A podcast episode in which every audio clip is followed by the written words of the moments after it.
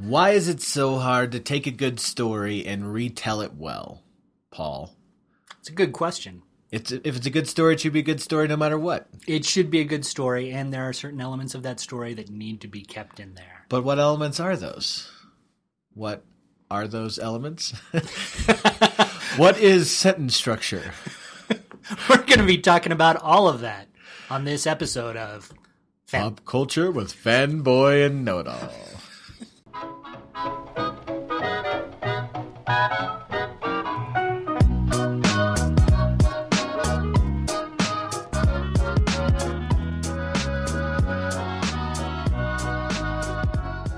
What is up, my nerds? Welcome inside pop culture with fanboy and know it all. We are well into daylight savings time now. I never remember if we're in daylight savings time or if we've canceled daylight savings time, like in the spring. Are we? Are we Oh no, stepping we're, into we're it, in. or are we in- canceling it? We are in daylight I'm not a savings farmer. time now. Wasn't? Wasn't? Didn't we create this thing for farmers? you know, honestly, I don't know. That that makes sense. Does somebody have you know? history on this? Although you would think that farmers wouldn't need daylight savings time, right? no, but Because they do, so they, can plant the seeds and Well, have but- the extra sunlight to do their work outside. but the rooster crows. You get up with the dawn. You go to bed late, late, late at not night. all farmers have roosters. All farmers have roosters. It's It's, a law. true. It's not a No, law. No, it's a law. I grew up. I grew up going to my grandfather and uncle's farm in Nebraska, all my entire childhood, and they had zero roosters. Well, they were in an illegal farming operation. Then I mean, there's that's the only No two ways about it. yeah, either that or they were just trying to to hide it from you. Did you have like a fear of roosters had- back in the day? No, I love roosters. Really? I don't know. No, I do love roosters because I read that Walter Wangerin Jr. book, The Book of the Dun Cow. It was Walter Wangerin Jr. Have you ever read this book?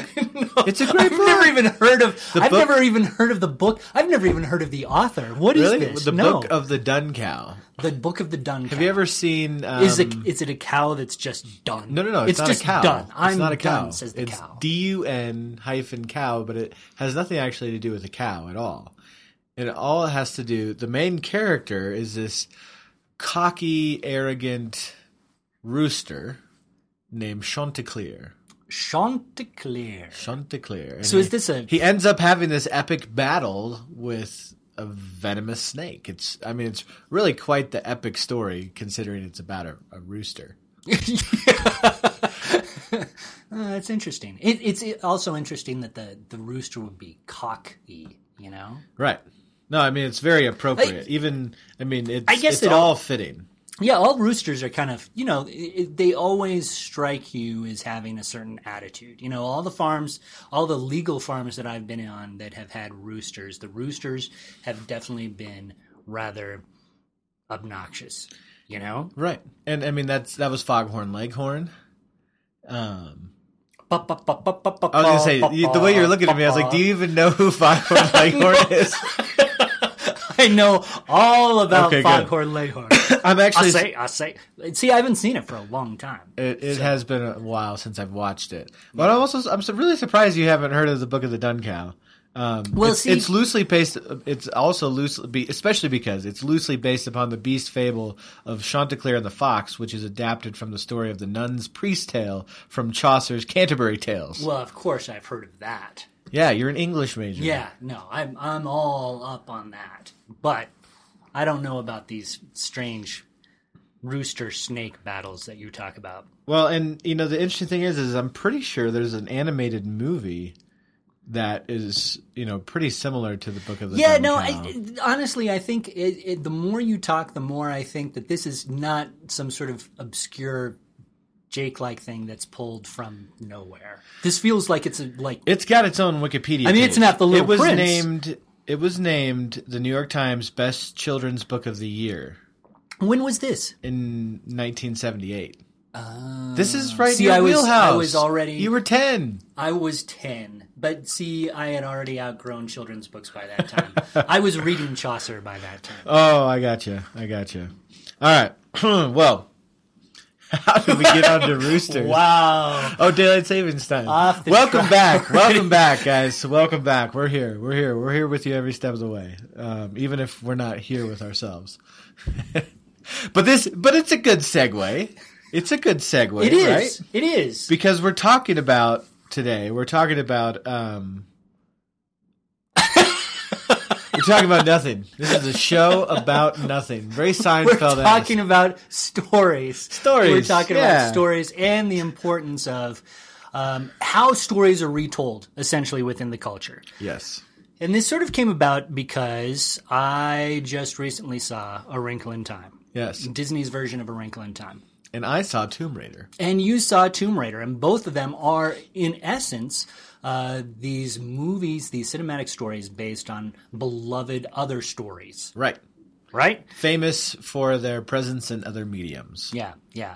Um, I actually, before I went to see A Wrinkle in Time, I reread the book. The last time I had read the book was when I was reading Chaucer when I was 10.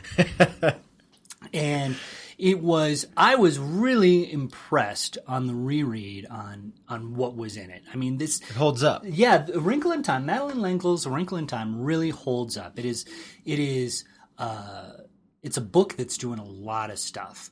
And one of the things that it does really well and really effectively is I think it weaves these Christian elements within the story. I mean, it quotes the Bible all throughout. It's probably more explicitly Christian in some ways than a Chronicles of Narnia Which is saying something. which is saying something because you know where where C.S. Lewis's Chronicles of Narnia was all just sort of this this allegory, this allegorical tale essentially, where you had to sort of read between the lines. There's no reading between the lines here. You read the lines, and there's Christianity in A Wrinkle in Time, which I didn't remember as a kid um, Because she did it so effectively, or just because you forgot? Because I forgot. Honestly, I totally forgot. I You forgot remember, about that. You forgot about the dun cow. No, I remember I never knew about the dun cow.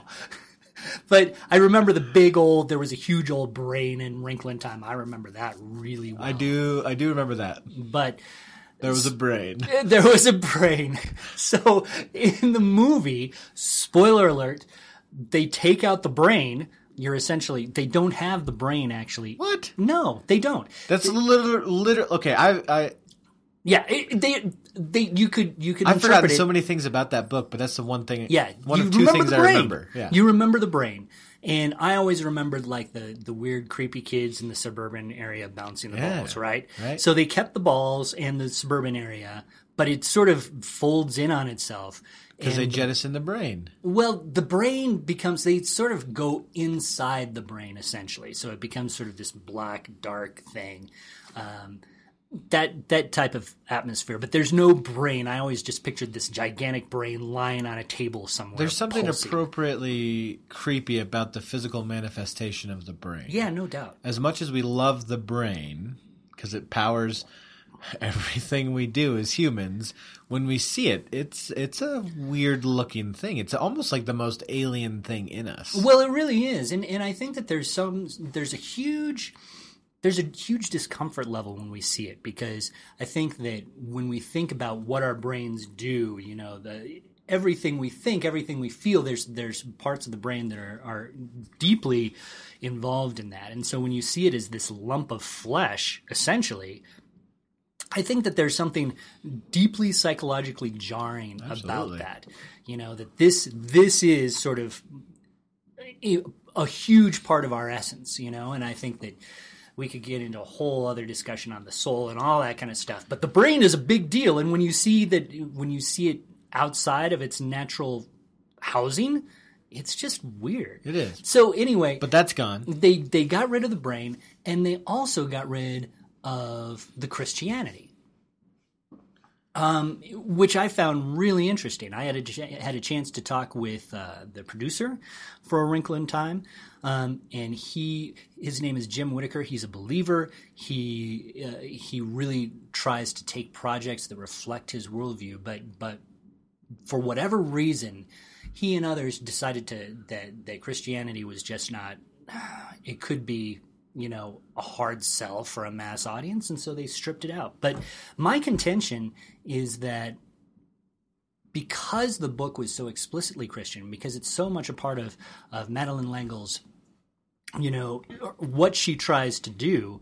Um, removing that element wasn't just like stripping away tinsel from a Christmas tree. I mean, it was literally taking the heart of the book out. So you lose the brain literally, and you lose the heart figuratively.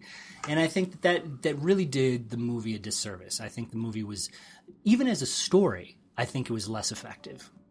And, yeah, because there's this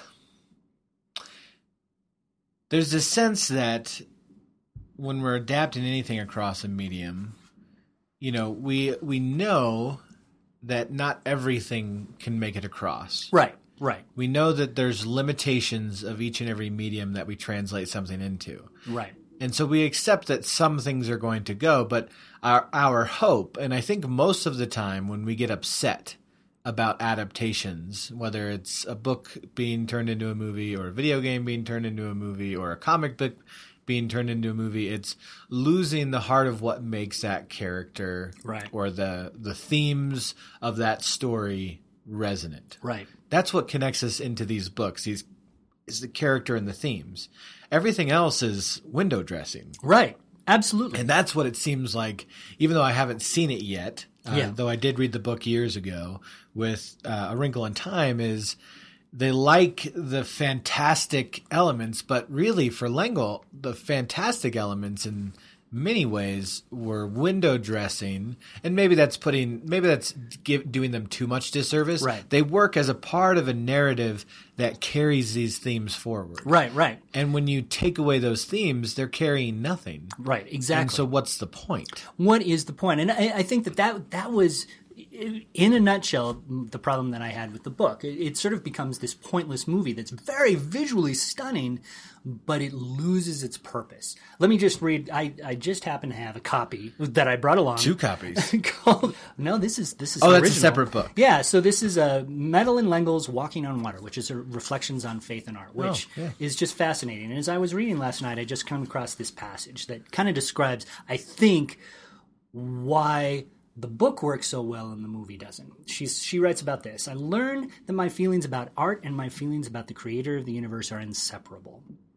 To try to talk about art and about Christianity is for me one and the same thing, and it means attempting to share the meaning of my life, what gives it for me its tragedy and its glory. And I think that when you lose sight of that the core of who Madeline L'Engle is as a creator, I think that you do a disservice to her creation. Right. And we seem to man, all right. We we have this inherent distrust with Hollywood because they do this a lot.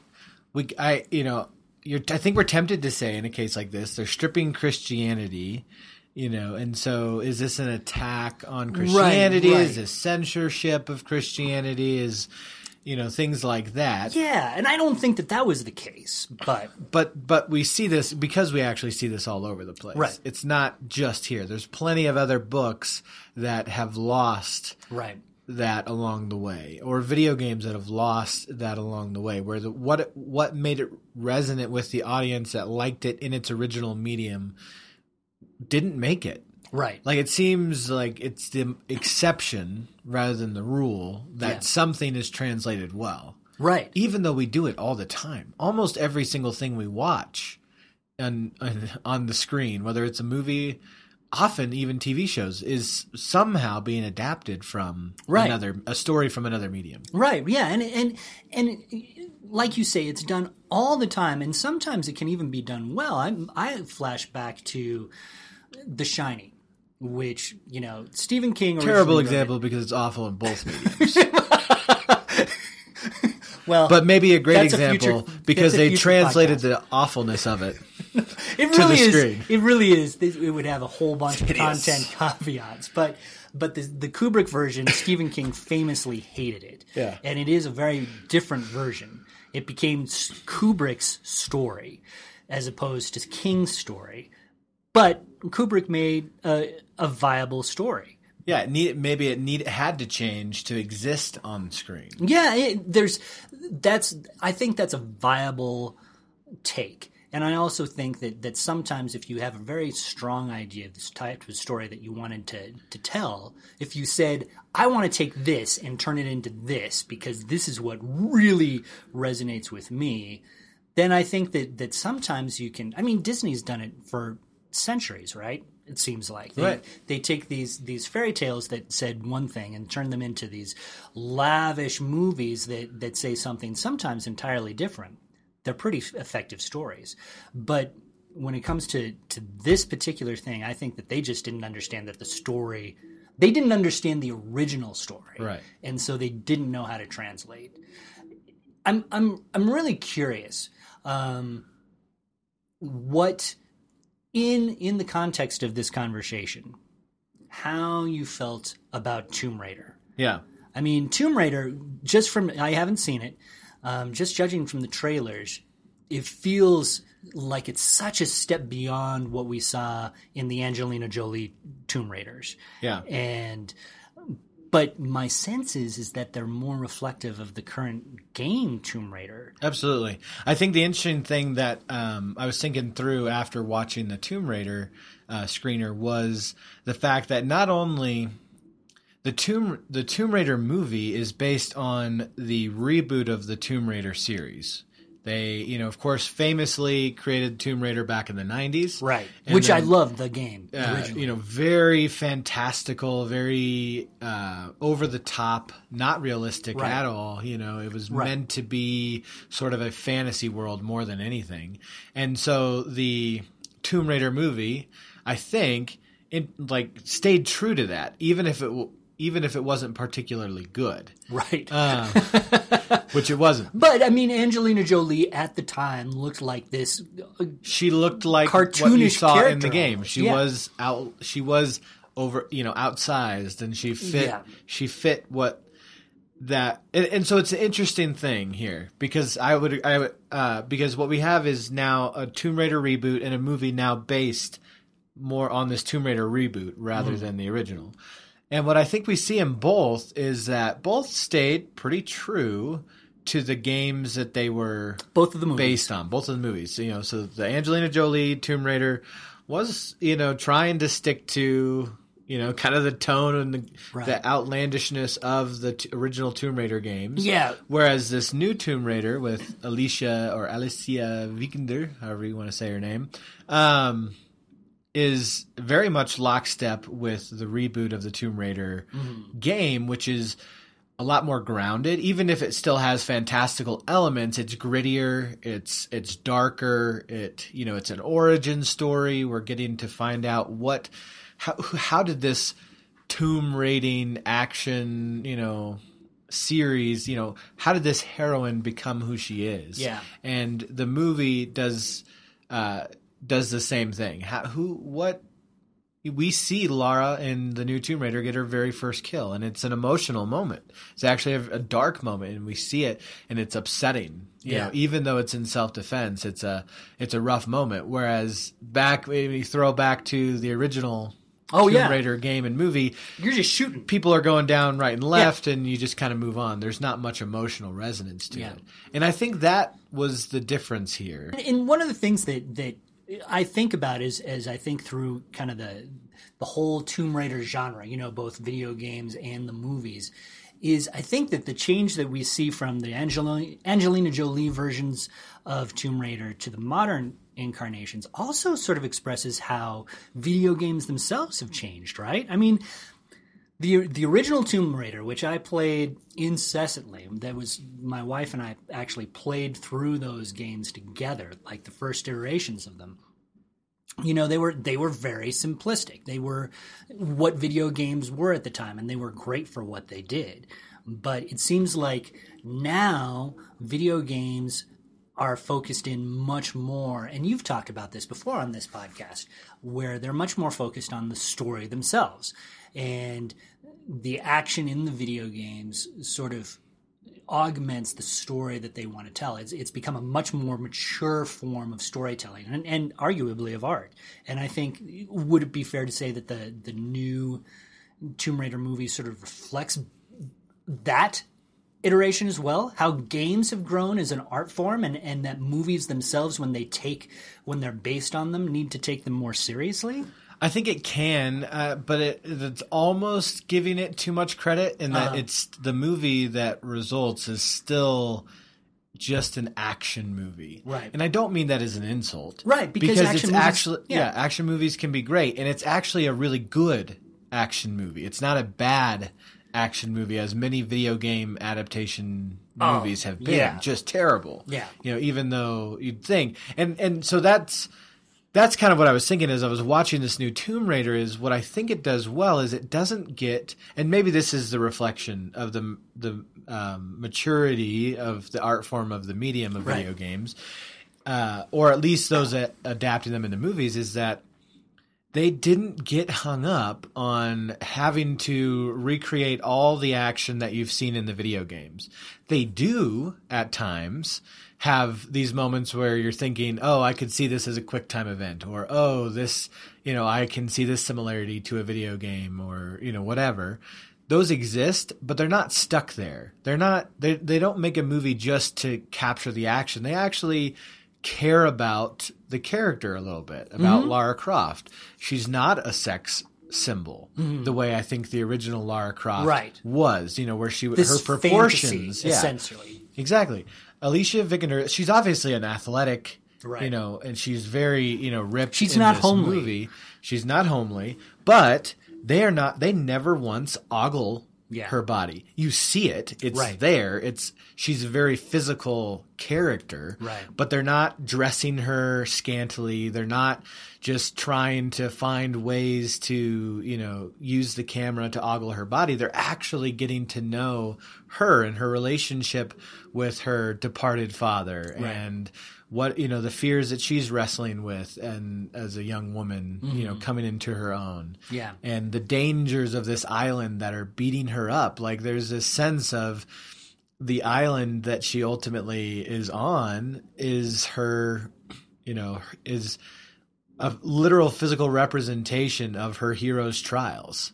And it's beating her up along the way. And the movie wants to tell that story. Mm-hmm. And that's why it succeeds. It's not focused on the action. It's not focused on the just these physical accoutrements like Yeah. a wrinkle in time where it's let's show the great graphics and you know fantasy elements it's let's actually care about this character Yeah, yeah. No, and I think when we when we look at when we look at stories that translate well from their source material, I think that there's a certain like I think what you're describing with Tomb Raider, I think that there's a certain respect for the source material. I think there's a certain sense that they get it. They get something critical to the story. I mean, I think that that's one of the reasons why the Lord of the Rings movies worked as well as they did. Yeah. Peter Jackson was a fan. Um, I think that's one of the reasons why uh, the Marvel universe has worked really well. And, and actually, the Marvel cinematic universe is a great example of what we're talking about. If, from what I understand, I'm no I'm no comic book expert, but the comic book experts that I talked with say that there are things that are definitely changed within the cinematic universe. But the thing is, is that the the overall um, story runner, Kevin Feige, I believe is his name, he is a comic book fan. He understands these characters and he knows what makes the characters important and resonant. Even if he changes certain things within those realms, he knows what critically has to be there. And I think just understanding these properties is critical to telling a story that works for the fans of those properties. You know? it it's true so i think that brings us to possibly the most crucial question in this conversation which is where is that line Yeah. Because you can have i think you know the, the lord of the rings example is perfect for this question because peter jackson is obviously a huge fan of the universe that j.r.r tolkien created you know and and what we saw in lord of the rings was an excellent in my opinion one of the best if if not the best book to movie adaptation of all time It was incredible. It uh, was incredible. However, Peter Jackson and team are also responsible for a fairly uh, unfortunate book adaptation in the Hobbit movies. that is also correct. Um, and so what what happened? Yeah. You know what? What? What was the difference Yeah. when they went to make Lord of the Rings and they went to make The Hobbit? You have you had most of the same core team as far as you had Peter Jackson and Philippa Boyens and I can't remember the name of the other person, but the same team that created the masterpieces of the Lord of the Rings movies come into The Hobbit and it turns into this huge bloated mess. Well, you know, and this is a really fascinating question, actually, because I was even as I mentioned Lord of the Rings, Hobbit was in the back of my mind because it, of course, it has to. It haunts this conversation, right?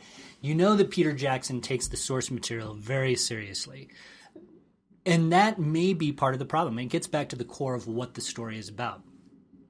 When my take is that The Hobbit, when it was first written by J.R.R. Tolkien, it was a standalone book. Lord of the Rings may have been somewhere in the back of of, of Tolkien's mind, um, but it was a children's book. It was a light adventure story, delightful in, in in how it created this whole new world, and it was really the first. I think it was really the first manifestation of, of classic fantasy that we know today. Um, but it was it was a light story that that wasn't encumbered by a lot of backstory. Now, as as Tolkien grew more familiar with this world that he was creating, it's sort of like a George Lucas type of a thing, right? Yeah. Where Star Wars, the original A New Hope, was this nice, simple, straightforward story, and then the world got more complex and and created problems down the road. I think that the same thing could be said for Middle Earth where um, all of a sudden he built this universe which was worked so well in Lord of the Rings, but when you try to stuff the Hobbit into that world and you take out the elements from the Silmarillion, boy, this is the most geeky conversation Let's we've go. ever had we'll get there. we pull in those elements from the Silmarillion, which fluffed up, you know, gave depth and breadth and power or whatever to to the Hobbit that wasn't originally there when Tolkien originally wrote the book.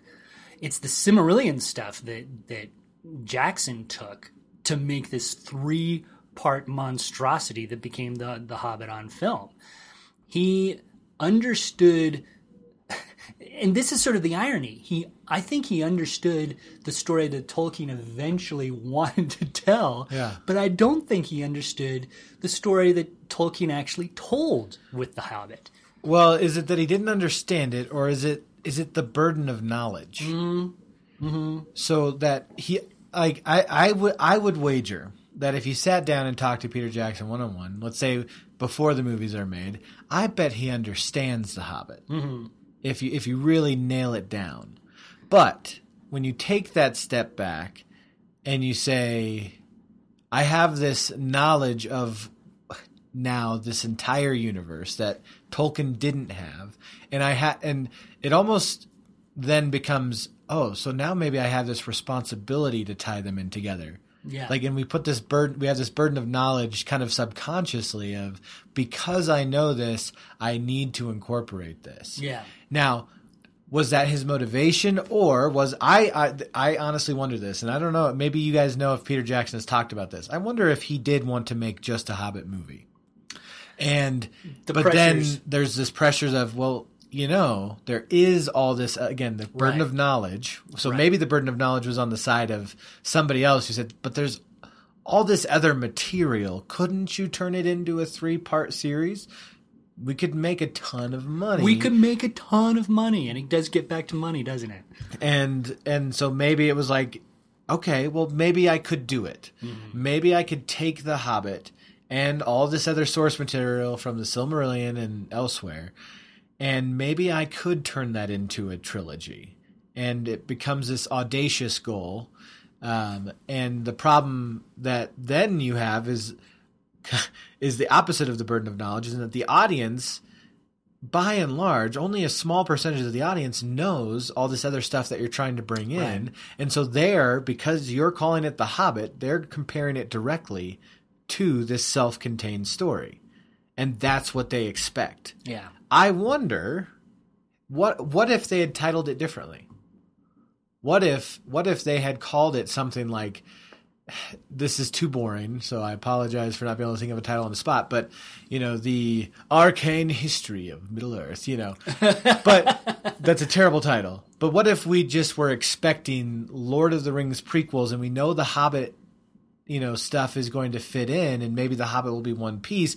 But then the Hobbit was one movie, but then these other two pieces were their own, and we we weren't expecting them to be the Hobbit. Yeah. Would that would we be would I be okay with those movies mm-hmm. in that sense? Because oh yeah, I never really got into the Silmarillion stuff, but now it's going to be expanded in visual format. Let's go there. Yeah.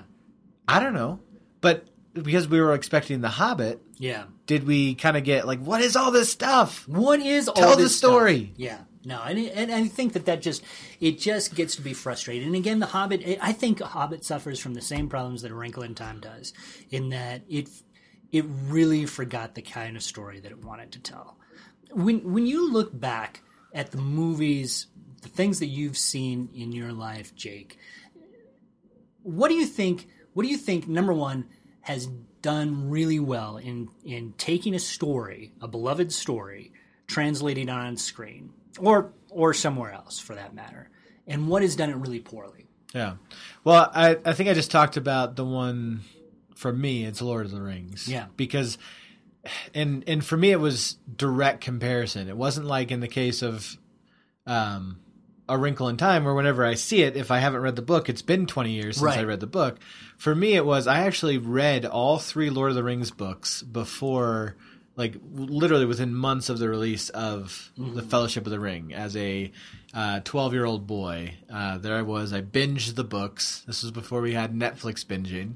Couldn't binge back in those days on Netflix. You had to binge on books. Uh, now I feel really old. Uh, but I binged the books and I watched the movie, and from the casting to you know decisions to make to cut out some of the more poetic elements that we know there's a poetic richness to Tolkien's stuff that doesn't translate well into movies. I'm so glad they lost that. You know that's that's Yeah. that's almost interestingly enough that's almost part of the problem with the Hobbit Mm-hmm. is that he kind of put some of that back into the Hobbit, Right, And, right. Like, and at first you're like, this is kind of cool, but then it's causing it to really drag. Uh, I Yeah, love the dwarves' voices, but um, anyways, so he he did such a good job bringing the pacing Mm-hmm. to a movie mindset, to a cinematic mindset, to say we're not get, we can't get bogged down. I don't have a viewer's attention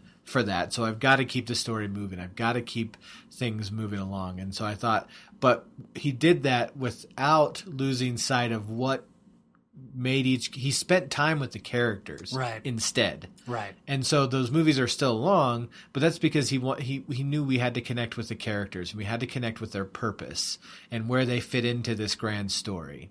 Um, as far as an example of where it was uh, unfortunate, there's a lot of examples of that, but the one that's in my head right now is actually the adaptation of the Voyage of the Dawn Treader Oh, interesting. uh, you know, Yeah. one of the Chronicles of Narnia Yeah. books. um, because to me, The Voyage of the Dawn Treader isn't necessarily the best overall book in Right. that whole series. However, it has some of the most interesting. Um, has some of the most interesting questions that it poses to us as readers. Even if some of the story, other stories are tighter or more action packed, The Voyage of the Dawn Treader really is an exploration of our humanity. yeah. You know, through each of so the characters and the tests and the trials that they uh, undergo along the way, and so there's some really interesting things that C.S. Lewis was able to explore about our humanity and our sin nature and our relationships with one another. And out of the entire Chronicles of Narnia, my favorite scene, hands down, bar none, is in The Voyage of the Dawn Treader, where um, Eustace has been turned into a dragon and uh, by his greed, Mm-hmm. and he's and he is f- thinks he's trapped in this, and then he has this encounter with Aslan, and he and Eustace is trying to scrape the scales off of his skin, and Aslan says, "Go bathe yourself in this water," and and he gets in the water and he's trying to tear these scales off, and the more he tears, they're falling off, but they're never going away. And then Aslan says, "Can I try? Will you let me?"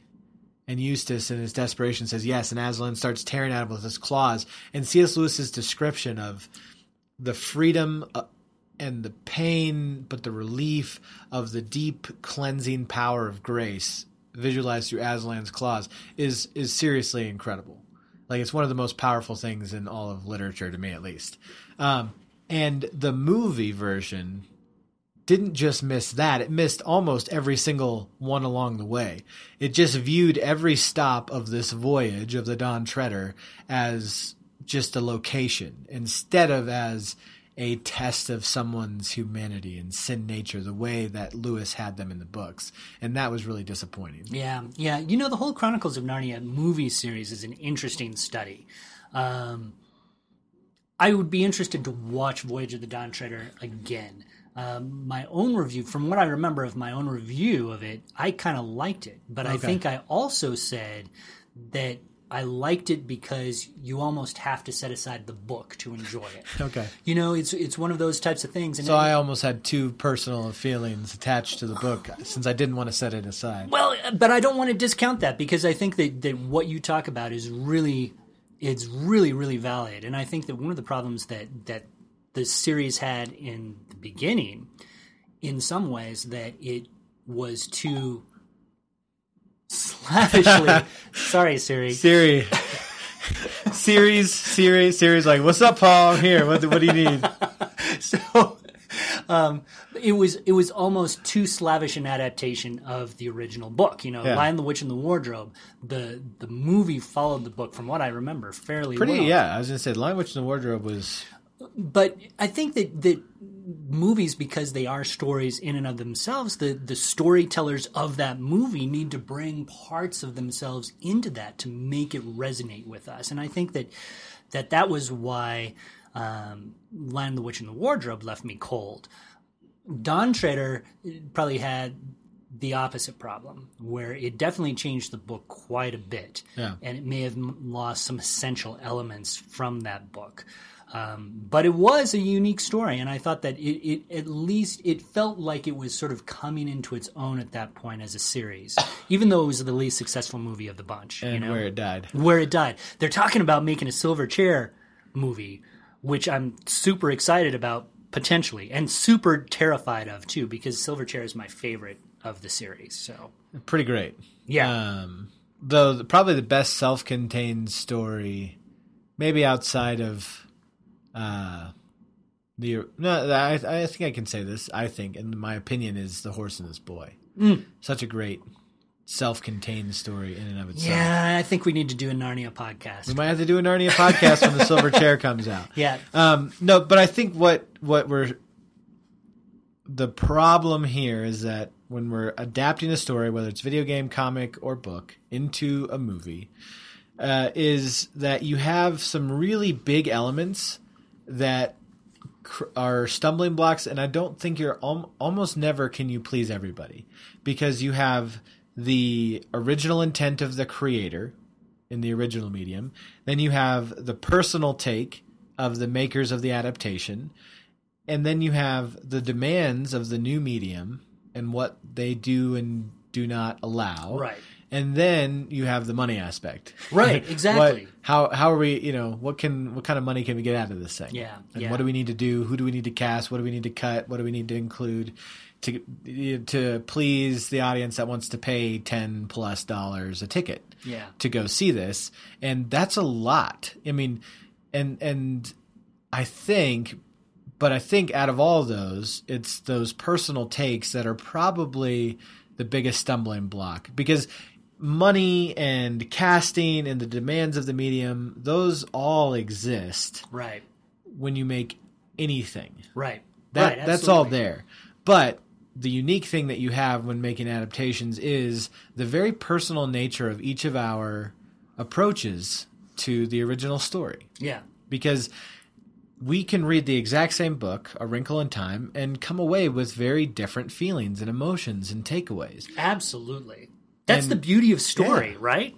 I mean, I think that that's that's absolutely right. I think that we all storytelling is is a very odd and interactive experience, I think. I mean, it's not just the person telling the story, it's the person receiving the story and and that brings with it its own power and resonance. I think that that's one of the reasons why you know not everybody loves the exact same book is because no matter how well it's told, it has to touch something very personally in your heart uh, to have it resonate. And and so there's there's a weird alchemy when it comes to, to retelling these stories in these adaptations.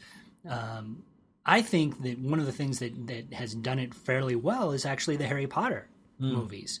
Um, I don't would not say that they're world class movies, but I think that they they take what I think is a really incredible series of books, understands the spirit of those books really well, and brings with it its own personal twist. I mean, I think that there there is a power in the movies that both reflects the books and is unique to the movies, and that's that's a fairly remarkable achievement, I think. It is. And with that, it's time to say, what's your thoughts?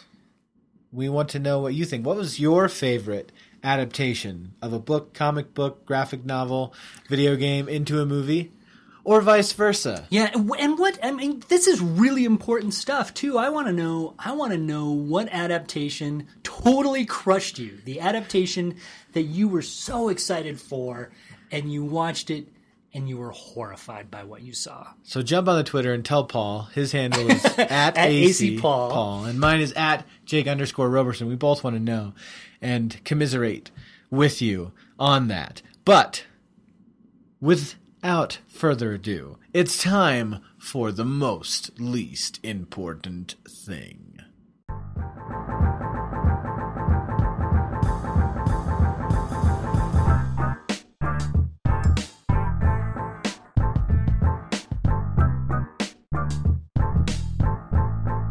Welcome inside the most least important thing. It's the way we love to wrap up every single show.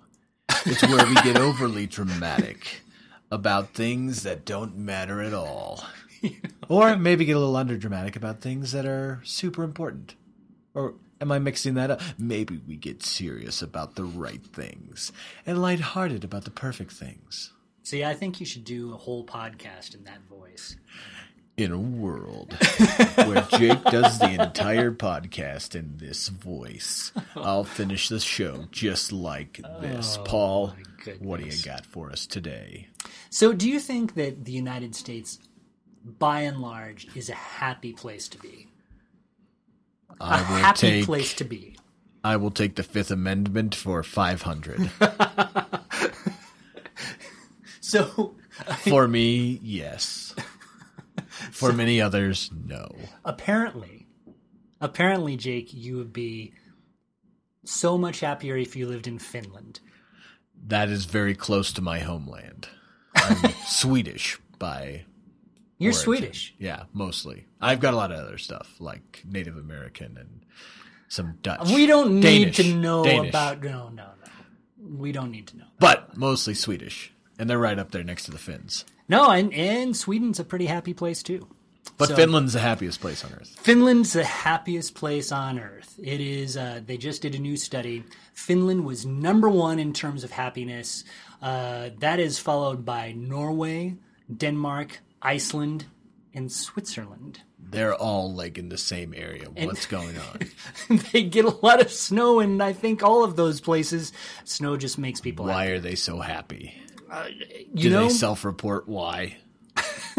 there's there's a lot of issues with that apparently. And, and apparently we as americans have a lot of issues too. We were way down at 18th which is down from previous studies where we were 13th in 2016 and 14th in 2017 um, and here's what the new york times says why we're not as happy as we could be Laid on us. uh, though the economy is generally strong and per capita income is high, it ranks poorly on social measures. Life expectancy has declined, suicides, suicide rates have risen, the opioid crisis has worsened, inequality has grown, and confidence in government has fallen.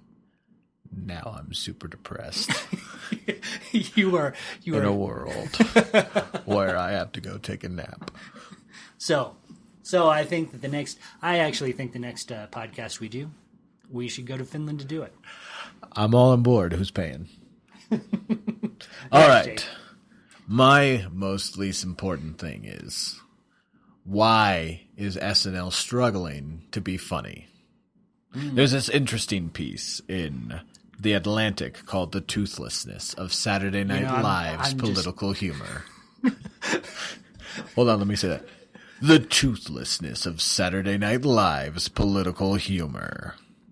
One would think a show known to be left leaning would have plenty of fodder with the current administration to be quite funny, and at times they have been. But it's almost as if it's too easy and they don't have to be creative anymore. Hmm. Says David Sims on The Atlantic. But this is an interesting question. What is it that makes SNL historically funny? And why are they having trouble finding it now, Paul? You know, I haven't watched SNL in ten years. I'm asking the wrong guy. I'm apparently. asking. You're asking the wrong guy. I have watched clips, but the clips that I watch are pretty funny, actually. They they have flashes in the pan these days, but they struggle with the consistency. But here's the here's the real question: How many people actually watch a full episode of, of SNL anymore? I gotta think it's very few. I mean, seriously, because all the stuff that you want is on YouTube. You you get to watch the skits that you want, and you don't have to watch all the filler.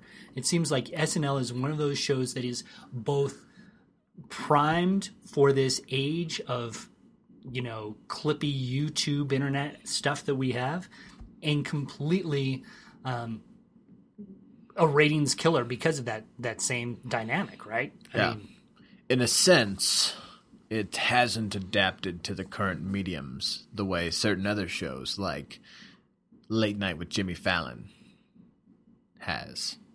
Fallon knows he's a clip show, and so he structures himself accordingly. I think all those late night guys understand that. They're trying. Fallon does it best. But SNL is still struggling. Oh, I would argue with that. SNL is struggling. And I think it's because it's too easy. They're not being forced to be creative.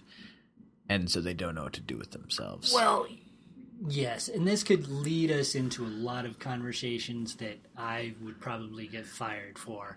But I do think that in some ways, some ways, the current political climate, it does SNL's work for it. It really does. Where some of the things that we see going on i i have actually i just saw this this thing that's a friend of mine sent me dennis rodman is now you know offering his help to mediate between donald trump and uh, and kim jong-un when they go to north korea because he knows more about north korea than any other person in the united states apparently and that is something that 15 years ago would have been snl an snl skit it's straight out of idiocracy. Dennis Rodman now it is the U.S. like ambassador to North Korea.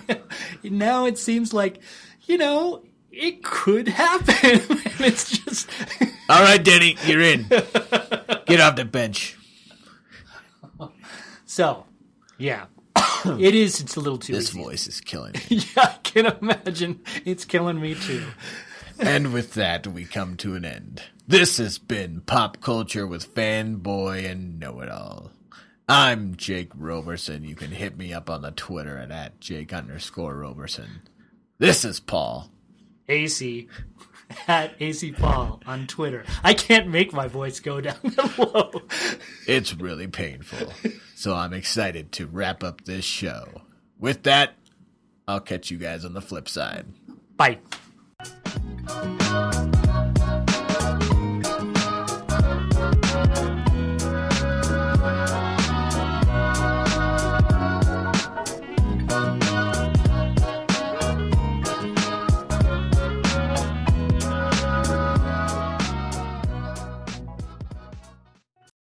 You know, one one I get- adaptation that did not work really well. Huh. I was just reading about Bram Stoker's Dracula Hmm. that was translated into, you know, the movie was translated onto um, a Sega game.